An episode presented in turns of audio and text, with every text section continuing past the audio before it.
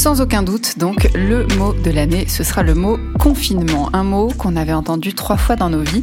Un mot un peu flou et qui a pris un sens et une saveur particulière depuis quelques semaines.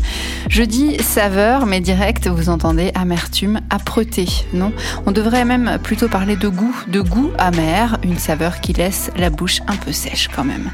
Pour nos enfants, à tout jamais, en tout cas, ce sera le confinement de 2020.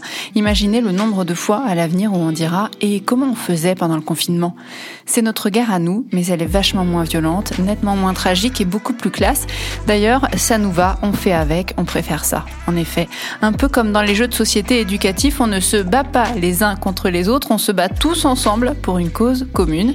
C'est beau et Dieu sait s'il nous en faut de la patience et de l'imagination pour le sublimer, ça, trouver les ressources pour en faire quelque chose de positif.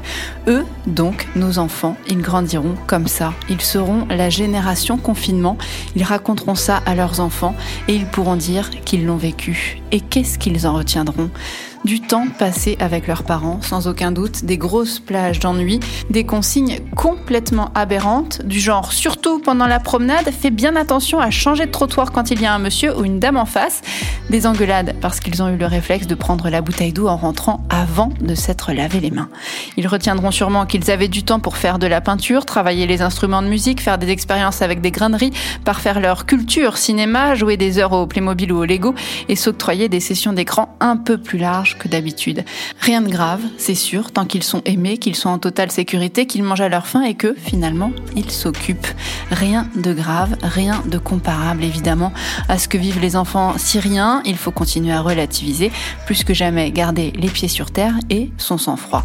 Ce qu'il y a, c'est que, à force de parties de Pokémon par Skype et de concours de dessin par WhatsApp, ils ne sauront pas qu'ils passent à côté d'un des printemps de leur enfance. Pendant toutes ces semaines, ils ne se feront pas cramer par le soleil, ils ne rigoleront pas avec une ribambelle de marmaille comme eux autour d'un gâteau d'anniversaire, ils n'auront pas le plaisir de le fêter, le leur d'anniversaire, ils ne se laisseront pas surprendre par un sourire différent, ni par d'autres façons de vivre, nulle part, ils ne traîneront pas des heures agglutinés les uns aux autres dans une cour de récré, ils ne rigoleront pas aux blagues d'un autre adulte, ils ne joueront pas sur un terrain de foot dans une forêt ou dans un square, ils ne se prendront aucune gamelle à vélo, ils ne rentreront pas avec les fringues dégueulasses et le front en sueur d'avoir trop couru. Ils ne se chamailleront avec personne d'autre qu'avec leurs frangins. Bref, ils ne feront pas l'expérience du monde autour d'eux.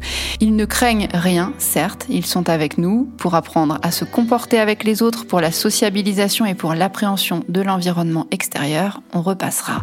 L'avantage, c'est que c'est comme nous, ils ne sauront pas à côté de quoi ils passent. Toutes les rencontres, toutes les émotions, des crises de larmes aux crises de rire, toutes les surprises d'une vraie journée de liberté. Et plus objectivement, c'est sûr, comme nous, cette expérience les aura fait grandir, leur aura fait prendre conscience de la valeur des choses, de l'importance des autres.